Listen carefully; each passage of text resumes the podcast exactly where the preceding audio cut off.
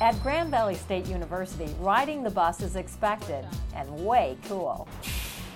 It's just really great that they'll do it all the way from Allendale right to downtown, so it's, it's cool, I guess. Cheap, don't have to bring a car to school. It's the way to go. Grand Valley encourages mass transit with free rides and increased routes. Ridership is up 87,000 rides in just the first week of classes. That's an increase of nearly 30% from last year. Students know it's financially smart to ride the bus. Between the price of gas and operating a vehicle, Grand Valley estimates that students save about $15 million a year. Now that's an idea you can get aboard. For Around Grand Valley, I'm Mary Eileen Lyon.